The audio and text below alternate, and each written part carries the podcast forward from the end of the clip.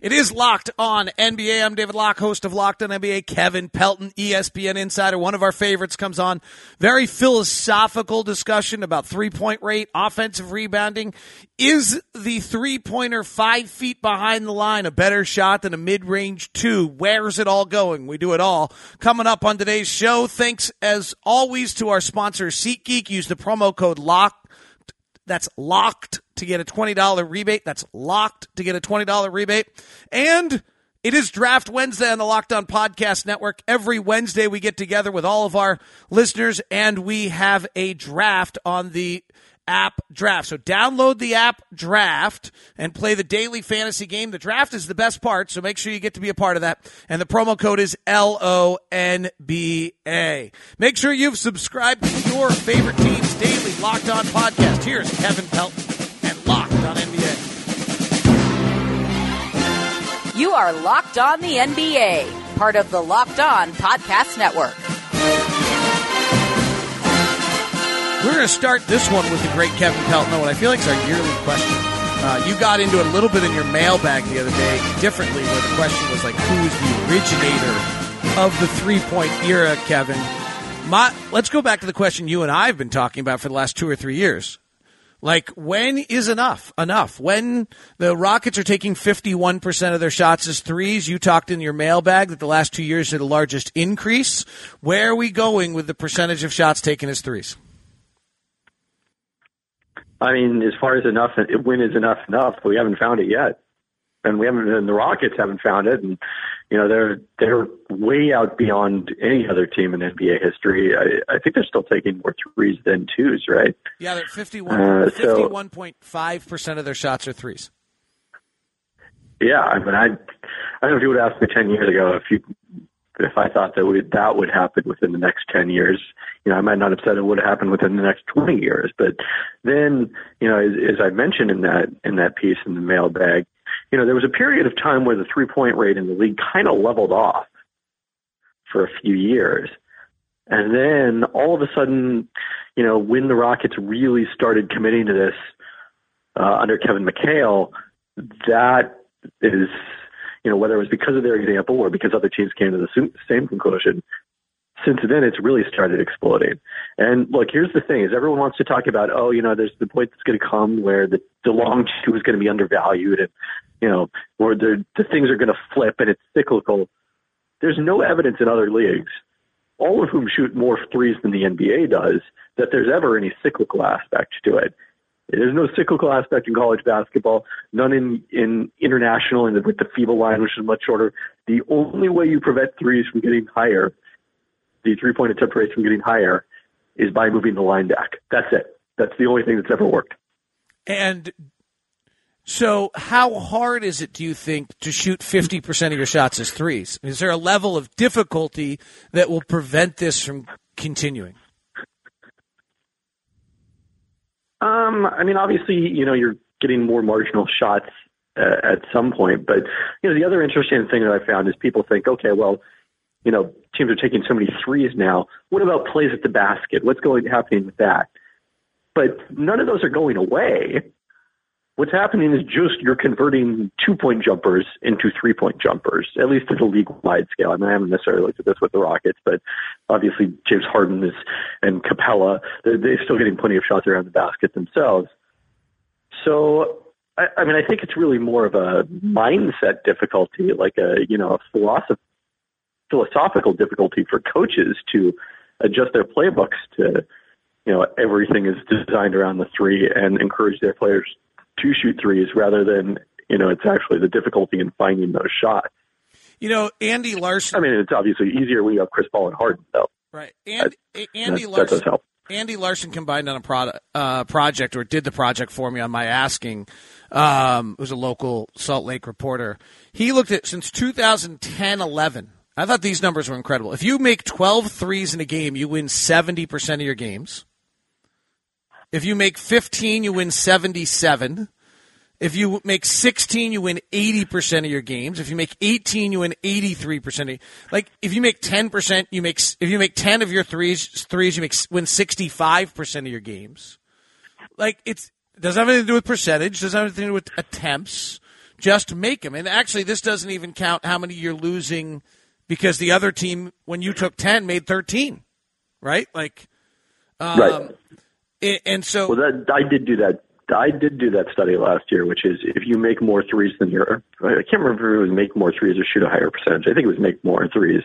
Like how often do you win? And that percentage has always been pretty high, but it is growing steadily higher as, as threes become a larger part of the game. So, so all right. So you mentioned in the other games it hasn't stopped yet. Like, where? What's your guess on where it goes? I, I mean, you know, it's not like we've ever seen it get to the point where like every shot is a three, but again, there, there's no there's no break on it necessarily. There's no there's no point where it flips. All right, you that we've found. You started down this road um, I've clearly had too many coffees. I keep interrupting you. I've, it's my three, four espressos already today to keep me going on a foggy, dreary day on the eleventh day of a road trip in Oklahoma City. I, I need to, I need to slow myself down. Uh, the you did this last year about the amount of deep threes. So the discussion I have not heard yet is: Are you better taking a mid-range jumper or a three six feet behind the line? I mean, I'm pretty sure the answer is a three, six feet behind line. I mean, obviously, it's also dependent on the shooter. And that's where it's a smaller pool of players who are capable of doing it, but it's a growing one all the time. And, and that, I think, is really one of the important lessons here. Is that as much as we want to talk about people embracing the math and the three is greater than two, really, it, uh, there's not any indication to me that coaches have changed their threshold as a whole for what's an acceptable three point attempt. What's happened is that there are, in the last five years, all of a sudden, a lot more players who are capable of taking a lot more threes and hitting them collectively at the same percentage. Because the league three point percentage, I think, you know, I think this year, you know, it's basically hovered around 35% for many, many decades, basically since, you know, it, the first few years when people were adjusting to the new length of the three point line. And this year, yeah, yesterday, it was at 36.4%. So percentages are also getting higher in addition to us shooting more threes. So that's the change is more players capable of taking deep threes, more players capable of taking threes off the dribble, which I wrote about last year and how important that is for point guards. Um, those are, I think, some of the changes that we've seen. The mid-range shot, I believe, is at 0.76 points per shot this year. Is that about right? Or is it higher? Seems reasonable. I think that's about right. It might might be a little higher than that. Um, I'd have to check it, but um, uh, actually, I'm looking right now. My numbers show without the latest update has it at 0.8 points per shot.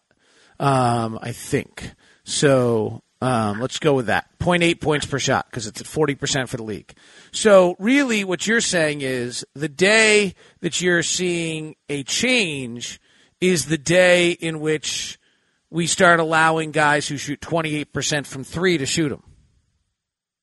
Because that's a better shot. Because that gets because the fact that it's equivalent. Yeah, like I mean, that's actually yeah. it's a little bit better, right? I mean that that was that's point four, point eight four points per shot compared to 0.8 points per shot.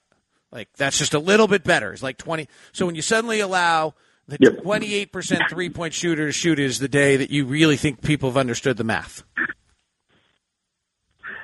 Yeah, and I mean, there's there's also just this visceral like notion of like, oh, I can't believe that this guy is shooting so many threes. He's a thirty percent three point shooter, but nobody says, oh, I can't believe this guy is taking two, so many long twos. He's a forty five percent long two point shooter.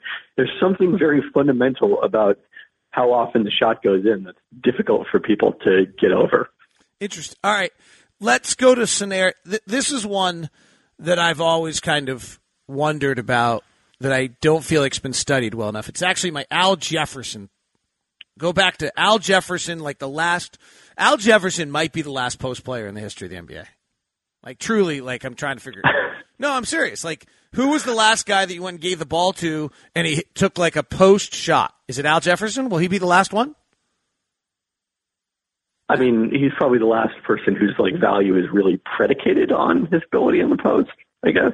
Right. Like I mean, Embiid, you they post up an awful lot, and evidently enough to make him miss a bunch of games. Um, when he's in his 49th minute of work in a triple overtime game. Oh, side note. Uh, but they he usually straightens up because of the league rules, right? So somebody once said to me about Jefferson, but you got to understand when the shot is taken. So their point was if it's late in the shot clock and you go to Al Jefferson and he throws up that little hook shot when he was in his prime and he finally he's only making 42% of it, but in the final five seconds of shot clock, if you're getting 0.8 points per shot, then that's actually a pretty good shot. Is there any point here, maybe in the final two minutes of a game or something where the sample size is now getting smaller that the mid range shot is actually okay? The, the per, if you take a lot of 30% threes, you're getting 0.9 points per shot over a collection of shots. But at some point in the game, it's probably better to take a 40% shot than a 30% shot, right? Because you're putting point, it's increasing your chance of putting at least some points on the board. Well, I mean, I think the argument would have to be that that in those cases, the three point percentages fall more quickly than mid range percentages fall because of the fact that you're stripping out all of the, the really easy attempts. Because if you could get the easy attempts, you would have already taken them early in the shot clock. Uh, I think that's the logic. And I know that uh, several years ago, Krishna Narsu did some work on this in terms of, you know, at what point in the shot clock do, you know, the, the percentages on long twos and threes even out. And, I, and they did get much closer at that point. I don't know that they've ever actually, you know, flipped the percentages at any point. Rockets and Warriors, big three point shooting teams, minute and a half left in the game, close game. At that point, is the Chris Paul, Kevin Durant mid range jumper okay? Because those guys are such good mid range shooters, and that's a better. Is that a better shot than at that point? I mean, possibly the other thing that you have to play play into this is, you know, at some point at the very end of the game, just scoring points does become more important. Like if it's a tie game at the end and, and you've got the final shot, well, the expected value of the shot isn't important. It's just the percentage you're going to make it. Uh, all right. I, next numerical conversation. I did not prepare you for this. Um, I actually thought I was going to get a bunch of work done on it and have not. So, offensive rebounding rate used to be 27% around there in the NBA. That, that was kind of the league average. I believe it is down. The median is now 21%, maybe even a little bit below. I do believe that there's like a certain, the old question was whether, you offensive rebound or not because of transition and everything else. But at that point, when the, when the, when the average was 27%, it does seem as like the max you could ever get is like 31, 32, just the way the game's played. It, did, it wasn't worth it. Is it become any more worth it to become an offensive rebounding team as sparse as offensive rebounds have become in the league? So, because of the fact that most teams are getting so few offensive rebounds, now you have more of a chance to distinguish yourself? Yes, exactly. Like it used to be that the league average was about 27%, the best in the league was 31%, so you're really getting like one a game or two a game. Like the the margin's not that now, if the league average is 21%, if you suddenly go get three or four extra offensive rebounds, and that's a high, that's three or four points, if not more, um, particularly if you're kicking out to three, maybe suddenly offensive rebounding has a lot of value. Well, you know, I don't know that the high bound relative to the average has changed that much. I mean, no one in the league right now is getting more than 27% in practice. So, I, I mean, I think what is hap- what does happen probably is again, you know, every time you rebound less, you're giving up the the uh, the most marginal opportunities to offensive rebound, and almost all of those now have gone into transition. So now maybe it's even better opportunities to offensive rebound that teams are giving up. I, I guess. Uh, part of the difficulty, of course, is if you're emphasizing three point shooting as much as we are in the league right now, you've probably got four players beyond the arc when the shot goes up, or, you know, maybe at least three around the two guys running pick and roll. And so that, that is one reason that offensive rebounding is down above and beyond just kind of the, the, the emphasis on transition that coaches play. So I, I'm haven't done all my research in this. I, I'm I'm really intrigued on this one. I, I think there's something going on where there's a you know, if Moneyball is finding the inefficiencies, right? Uh, or the undervalued thing. I, I think that's the offensive rebound. One, one premise that you don't offensive rebound is because it helps you defensively, right? That's that's the premise. The six worst. Off- that is the, the notion. Yeah. The six worst offensive rebounding teams, none of them are in the top 10 defensively. In fact, five of the six. Where are they in terms of transition defense? Well, I don't have that. I just, I, what do you want me to do? Unpredictable to get that? That's two different charts that don't look on the same page. but, I mean, Uh, but, but the, I mean, it's interesting to me, right? It is, but but that, that's a. That, you can you only so much impact the transition defense can have. That is interesting. All right, let Yeah. me let me Uh, take it a step further and see if it Think about the fact that who's going. okay, I'm going to take it a step further because I was. I was semi prepared for this. Bottom ten, so from 20th to 30, which actually I guess is bottom 11. Here are the defensive ranks of the 11 worst offensive rebounding teams: 30th, 27th, 26th, 21st, 9th, 28th, 16th, 24th, 20th, 13th, and 7th. So of the worst 11 offensive rebounds, only one of them is ninth defensively. but you don't have Boston in that group. Boston's 19th. Okay, they're the twentieth is what I'm looking at. Uh, I I think that some of what's happening is I don't know. There was a long period of time where offensive rebounding and defense were like that. You had coaches like Doc Rivers, Boston, and early Clippers teams. Uh, Stan Van Gundy's teams. Well, no, I guess Stan Van Gundy's Orlando teams. The offensive rebounded a lot but there there were coaches that were forsaking offensive rebounding, and their team's defenses were very good. I I think probably the the influence of that one on the other was probably overstated. There was probably a bit of you know the coaches that cared the most about defense were their teams were good at defense, and they therefore they did an offensive rebound, and it wasn't that their teams were good defensively because they did an offensive rebound.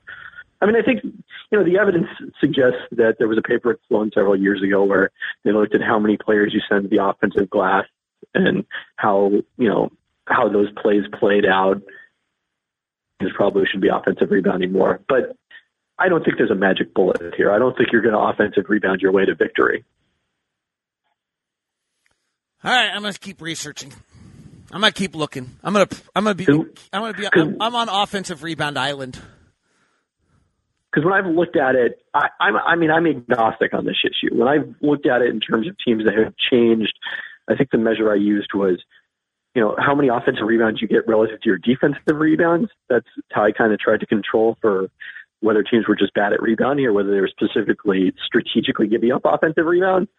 And when teams changed that ratio, they did get better offensively when they offensive rebounded more, and they did get a little worse defensively. And in the end, it was a wash. Okay. And you're and and so in the year 2012-13, the median team was 26.6 offensive rebounding. 5 years later, the median this year the median team is now at 21.2. You don't think that changes the metric? Or the discussion? Maybe. Maybe it's not just my espresso that has me so fired up to talk to Pelton. I'm interrupting him all the time. Maybe it's because it's draft Wednesday. Doesn't actually have to be Wednesday for you to play draft. Draft is a daily fantasy game. It's just terrific for the NBA. It's also really good for the NFL, particularly if you're like me and you're done with fantasy. Here's what the best part of fantasy is, is the draft. So this way you get to hold a draft every single time. Enter into draft, get three or four buddies together, and you draft your teams each night. Tonight, Wednesday, there's 12 games. Draft off those. Thursday, there'll be a few less. Friday, you can do it again. Get a group of guys together and enter in. Use the promo code LONBA. You'll get a free game after your first deposit. You draft your players. It takes about five minutes. You get the thrill of the draft and you get to watch the games more. It's really fun. So you can do it at draft.com or download the app draft. I think you'll really enjoy it. It's a super way to get friends together. You can do it for the NFL. You can do it for golf. We'll, I'll have a whole golf thing going. Uh, you can do it for NBA as well. Promo code is LONBA. Make sure you download the app Draft or do it at draft.com and have a lot of fun. All right, it is time, I'm not convinced it does. it is time now to go into the mysterious math classroom of head coaches of the NBA. Can you please explain to me Jason Kidd's version of math? So let's start with the up I mean, I was the up four foul game he did about two weeks ago. What's your thought on this?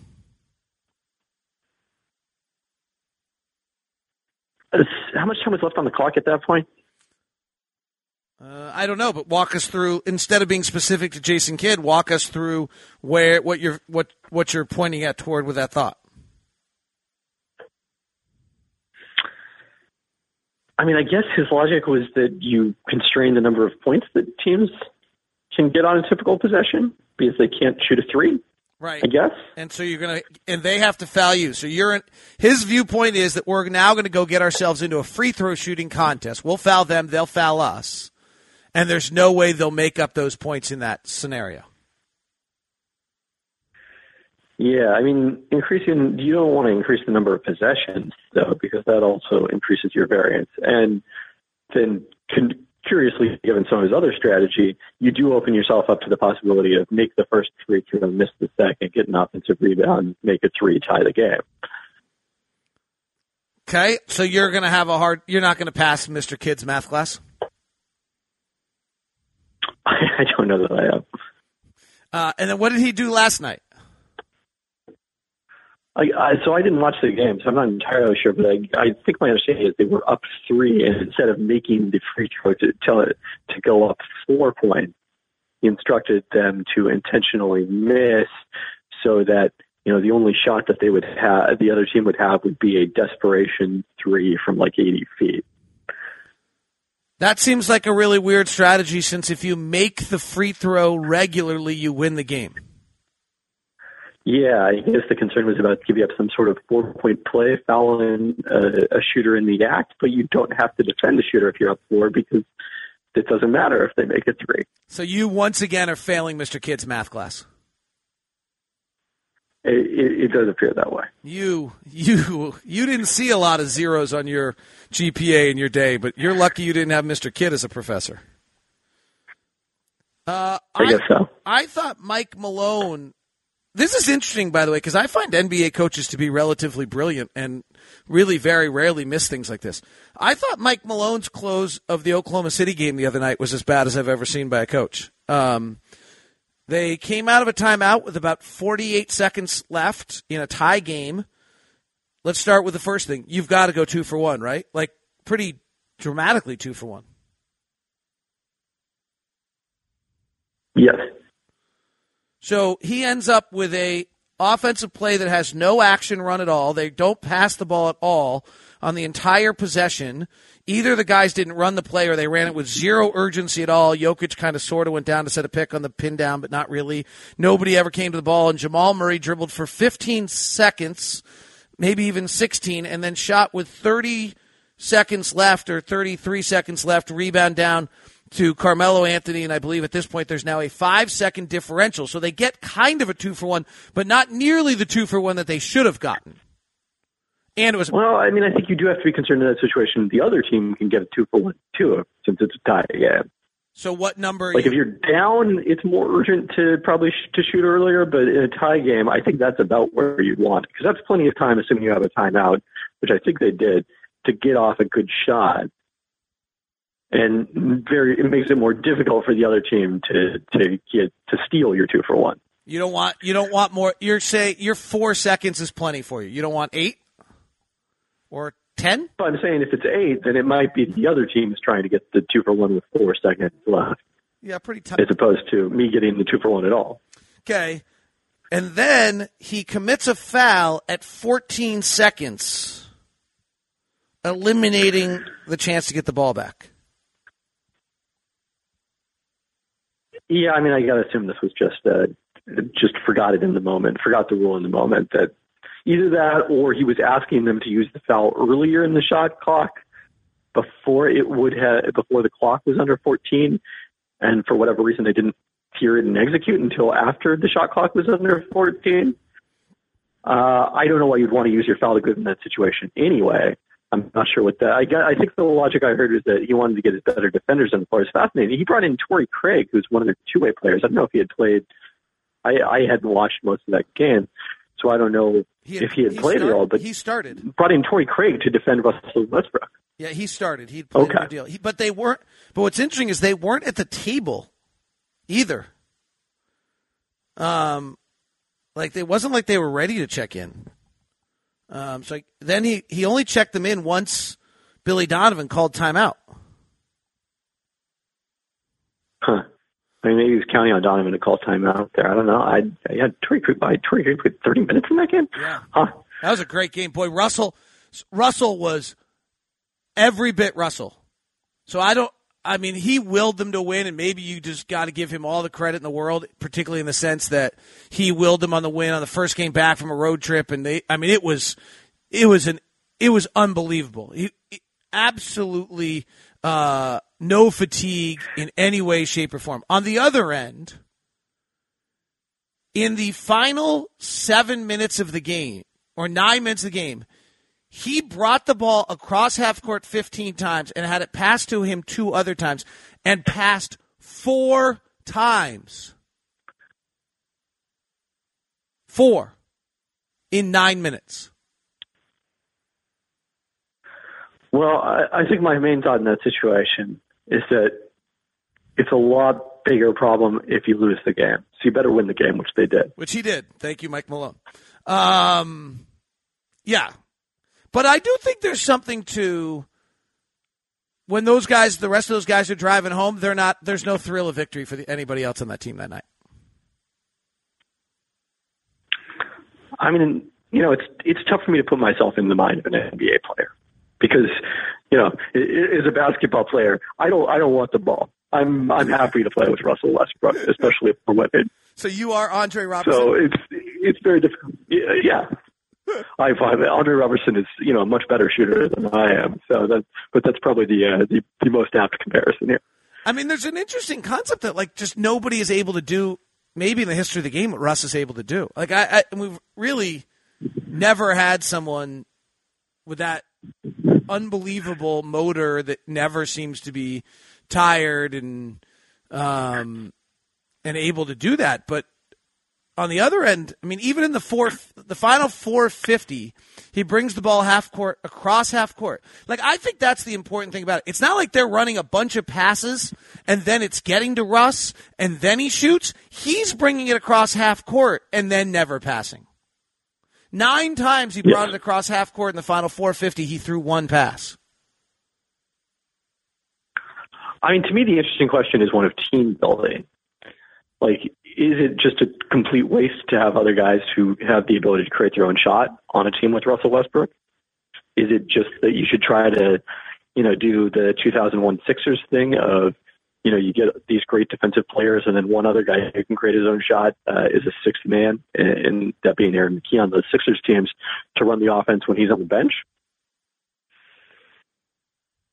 I don't know. It's fascinating to me. And I, I'm a little mystified on everyone talking about them clicking in and getting better. They are pretty much exactly who I thought they were going to be. They're the 22nd ranked offense because two of their three high volume usage players are inefficient, particularly Carmelo, and then Russ is average to below average, and Paul George is above average. And they're not a good three pointing shooting team. They're 26 in the league in three point. They're actually taking more than I thought they would. And they're the second best defensive team in the league. They're unbelievable. That's exactly who. Actually, I didn't think that they would be second. I didn't think they'd be the second best defensive team with Carmelo. I'll give them credit for that. They're in that sense, they're better than I thought they were going to be with Carmelo. Why does everyone? Yes, I mean Westbrook has been substantially less less efficient this year than any point since his first two years in the NBA. Yes, and that I don't think was particularly predictable. Yes, according to my pack rating, only Lonzo Ball has been more negatively impactful on offense than Russell Westbrook.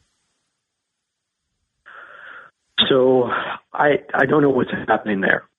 I I don't whether it's just a case of Westbrook is showing some signs of slowing down or that it's just a complete fluke and it's something that will right itself in time, and that's where they'll get better. I mean, I think you know, I it, it's interesting. Ben Falk pointed this out on Twitter the other day. Like, you know, that early stretch, they were losing all these close games, and their point differential was really good.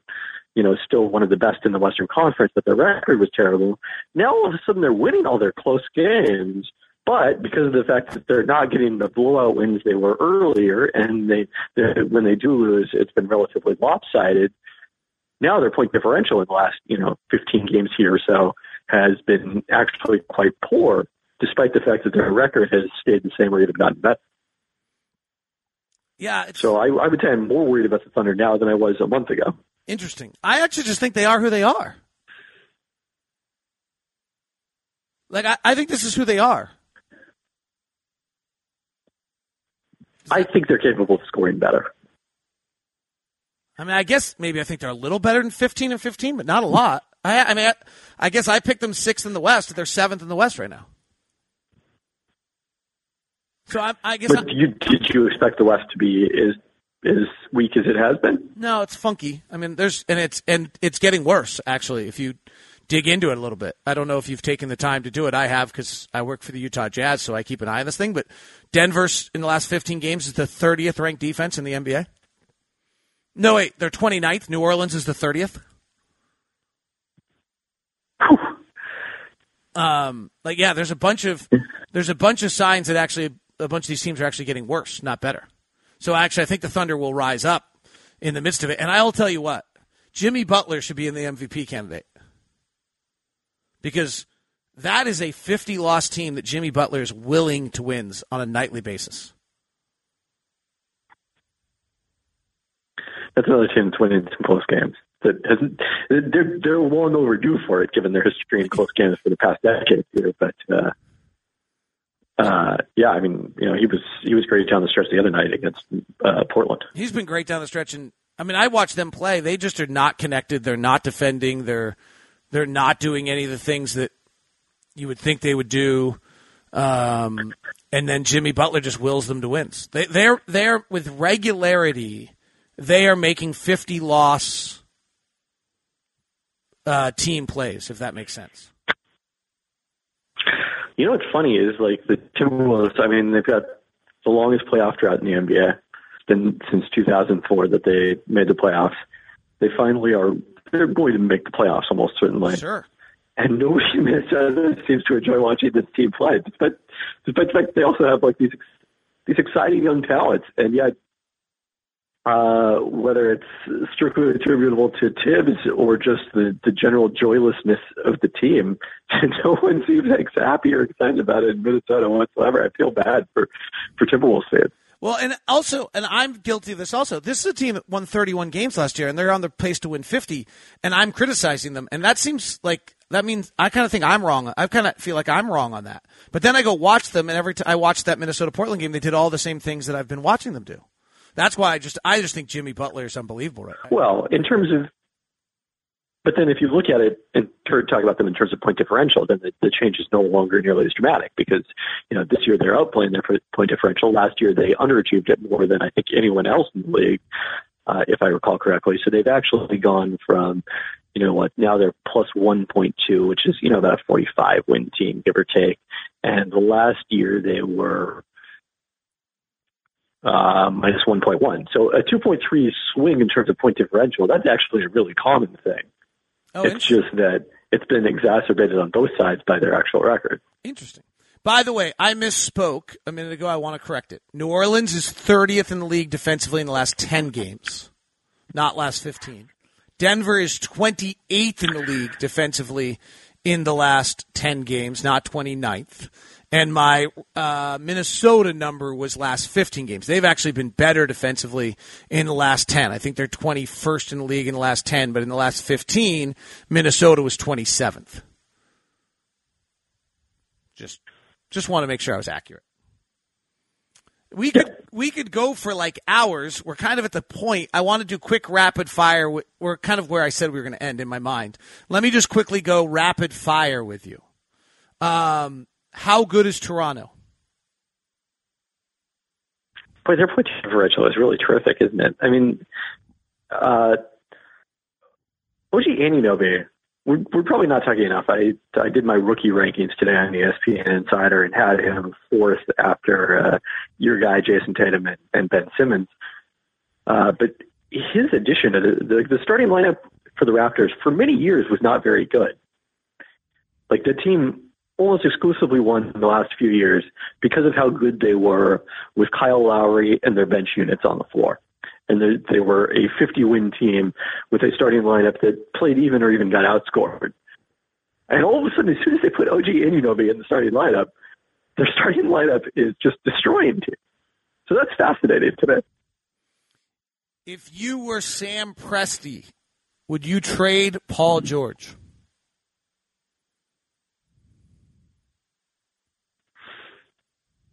Uh, I mean, it depends what the offers are. I don't think the offers would be that helpful in the long run.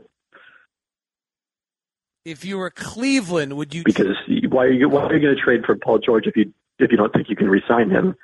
And how many teams can actually be confident they're going to re-sign him? Well, this gets to my next rapid fire question. If you were Cleveland, would you trade the Brooklyn pick?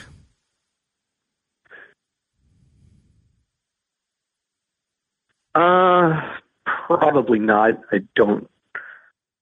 I mean, are you asking what I traded for Paul George? Indirectly, that was really what I was setting up. Yes. I guess it depends what other salary they're sending out in return. You know, I got to be convinced that it really gives me a chance to beat the Warriors or the Rockets, and that's that's tough to answer without having seen them without Isaiah, with Isaiah Thomas in the lineup. When the year started, your percentage of chances you thought the Rockets could beat the Warriors was and is now.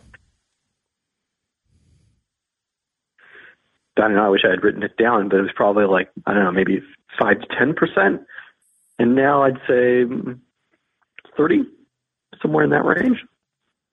I still think the Warriors are capable of much better than we've seen from them. Clearly, you know, they're a team that's not motivated by winning the regular season at this point. Uh, but the Rockets are real good. Yeah. You know, it's interesting. We just played Boston, Cleveland, and Houston back to back.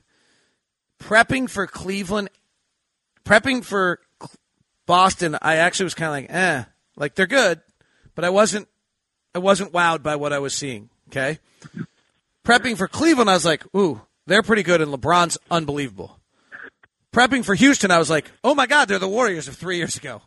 That was kind of like, that's my, like, as I, you know, and like that's actually what I saw in person too, frankly. Um, but that was kind of my level of prepping for those three teams.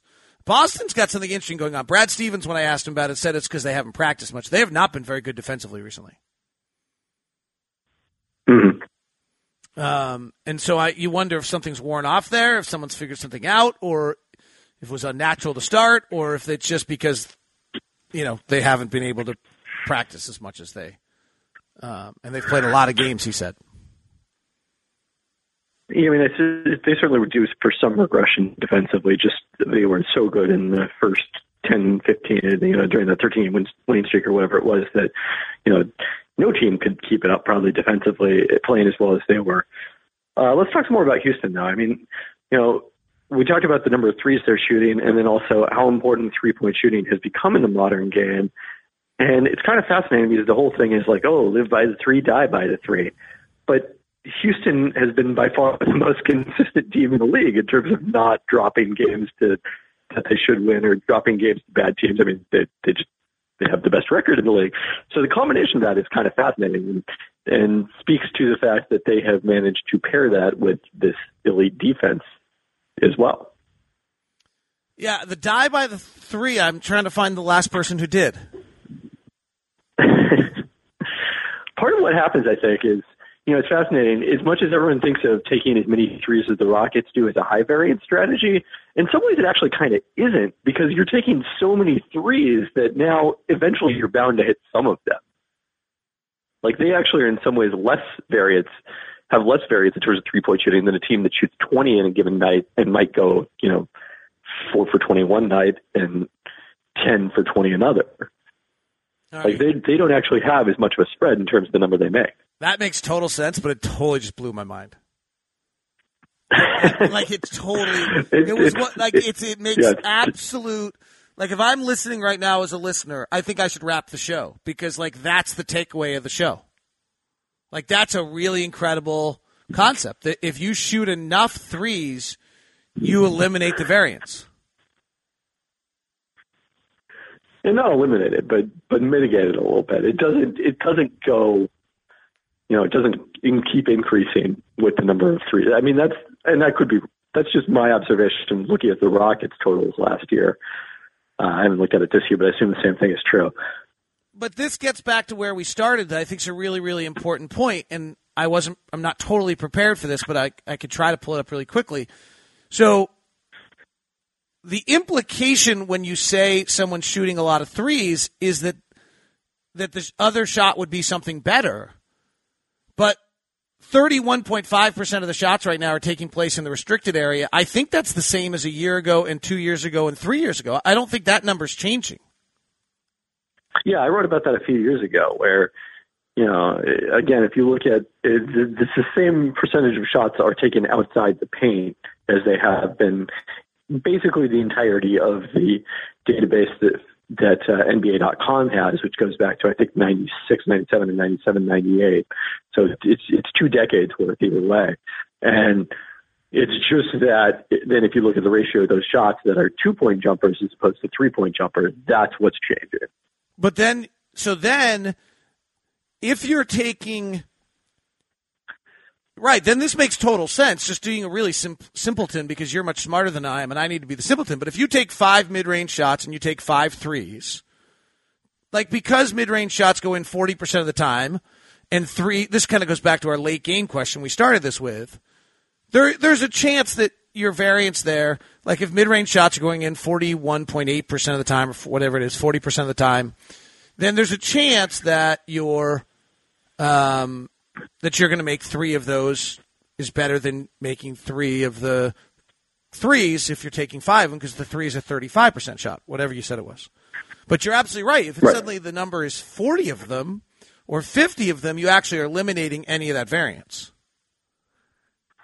Well, I mean, it's just the the the, the difference in variance has more over to do less to do with the percentages if you're talking about long twos versus threes, because 40% versus 35% doesn't change the variance very much. It mostly has to do with the points you're getting. Right.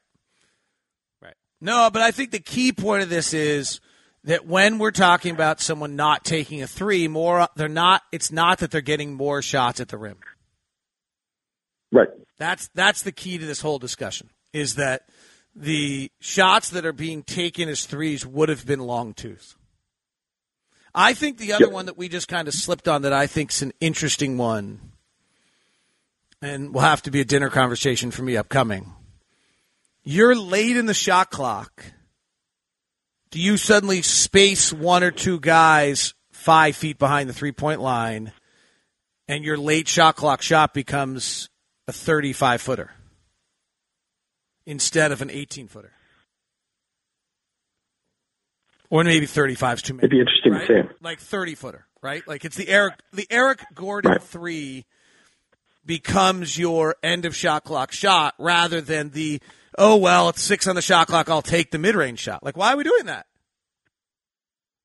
And then if you designate a couple of guys to do that, then they can start practicing that 30 foot three because that's that's the important thing is to have it be something that you know is, is a is a learned skill as opposed to just a happenstance shot.